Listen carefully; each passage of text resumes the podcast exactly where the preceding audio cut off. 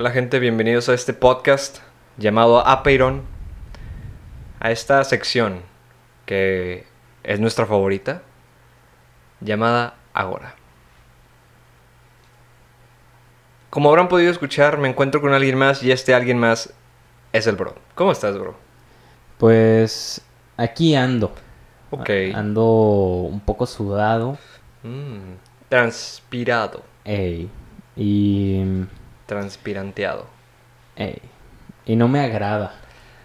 Mm, ¿Tú Claro. cómo andas, bro? Me encuentro en un estatus similar Mm, por el momento. Así es. Y pues no hay mucho que hacer más que bañarse. pues sí, Pero uno vuelve a regresar al mismo estado. Así es. Y no fui feliz, Mm, que digamos. Catorceava idea de Platón, bro. Decimocuarta. Ok. ¿Hay alguna relación con pensadores anteriores, posteriores? Pues Ilumínanos, mira. bro. Ahí te va, bro. Esta decimocuarta idea de Platón está directamente relacionada con dos ideas. Una anterior a Platón, Mm, quien sería de Sócrates, ok. y posterior a Platón, unos, ¿qué te digo? 20 siglos Mm, de John Locke, un gran pensador que ya después platicaremos sobre él. Ya después. después. Pero ahí te va, bro. La catorceava o decimocuarta idea. Adelante, bro. Dice algo como esto. Todo y todos deben ser cuestionados, sin dar nada por sentado. Ahí les baila otra vez.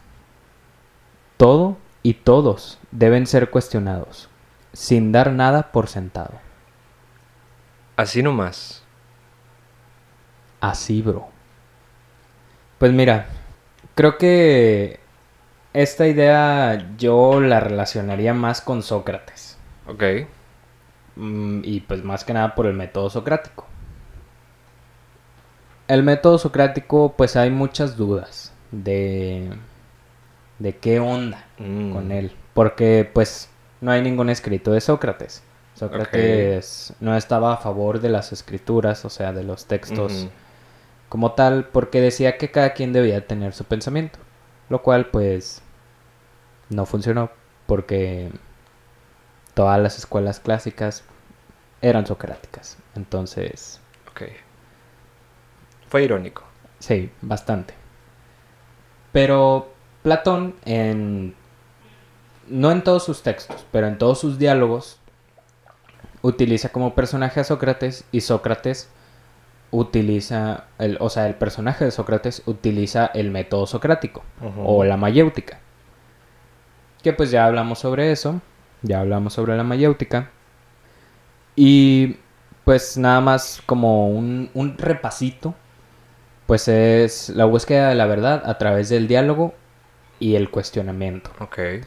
Entonces es por eso que yo lo relacionaría más con Sócrates. Sócrates incluso antes de esta idea de Platón dio una idea que es con la que está relacionada esta idea de Platón que pues decía más o menos que las respuestas están abiertas a preguntas y es justamente eso el hecho de que pues si tú das una respuesta, de ahí pueden surgir una y mil preguntas.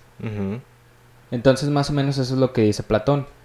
Nada más que él lo da como un tipo de orden. O sea, todo y todos Sí. deberían de ser cuestionados. Y pues yo estoy muy a favor de esta idea. Creo que es muy necesario y justamente también por eso hicimos el tipo de... Bueno, hicimos la sección de las falacias, de los tipos de falacias argumentativas que hay. Porque pues justamente por estos argumentos que parecerían ser ciertos y no lo son, son aquellos que pues nos hacen dudar bastante o nos deberían hacer dudar bastante. Pero tú qué piensas sobre esta idea, bro? Sí, pues el hecho de que alguien o algo deba ser cuestionado lo considero fundamental y se podría decir que de esa forma se originó la filosofía. Sí. Pero incluso también eso, por lo menos la segunda parte de no tomar nada por sentado, va relacionado con incluso la comunicación en el día a día. O sea, cuando yo te quiero decir algo, pero tú de alguna forma inter- interpretaste otra cosa, o al revés, tú me quisiste decir algo y yo lo confundí, o no pregunté por más detalles. Entonces, regularmente también los procesos de comunicación suelen verse afectados por tomar cosas por sentado. Ok. Entonces, es aplicable a casi, pues, prácticamente cualquier área de la vida. Sí, yo me atrevería a decir que es aplicable a todo y a pesar de cualquier perfeccionamiento y años y años de investigación y dedicación, creo que hay muchas preguntas que pues surgen de ciertas de estas investigaciones que toman años. Entonces, sí considero que es una idea muy acertada por parte de Platón y que podría servir bastante y que pues básicamente en eso se podría decir que se basa la filosofía. O sea, el cuestionamiento y el propósito pues ya es diferente. Muy bien. Muy bien. Gracias por escuchar. Bye.